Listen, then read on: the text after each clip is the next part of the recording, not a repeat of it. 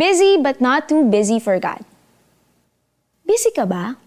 Sa dami ng kailangang gawin, nagagawa mo pa bang mag-spend ng time sa Panginoon?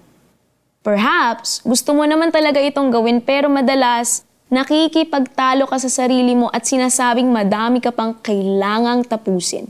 At babawi ka na lang sa pagsisimba sa Sunday. What you might not realize is that you are missing out on the most important part of your life. We all need to stay connected with God.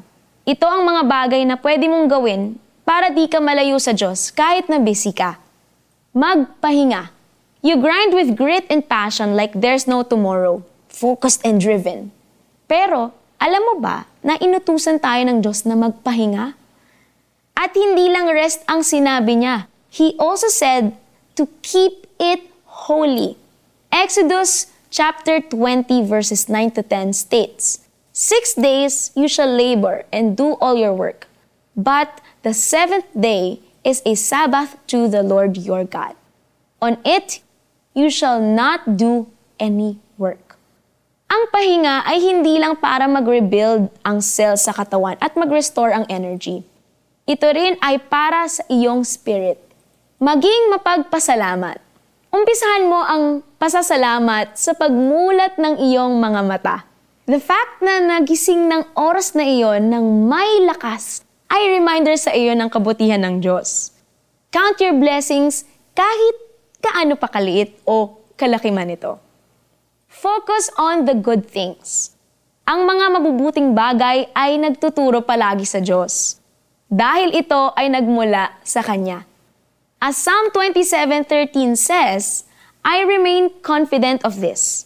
I will see the goodness of the Lord in the land of the living. It is with confidence and belief na ang mabubuting bagay ay mula sa Kanya. Kaya, focus on the good. Huwag maging nega. Prioritize the Lord. Kung naniniwala ka na siya ang Panginoon, ilalagay mo siya na prioridad sa iyong buhay. You might be busy, but you should never be too busy for Him. Let me pray for you. Abba, Father, forgive me if I sometimes neglect my time with you.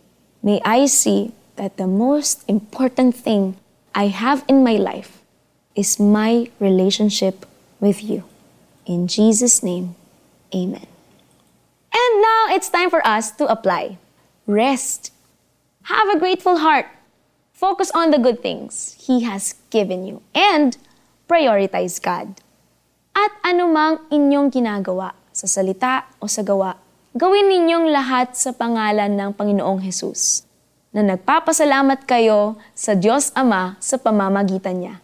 Mga taga Kolosas, chapter 3, verse 17. Ako po si Gian Hinolan. Don't forget to spend time with God. God bless you po.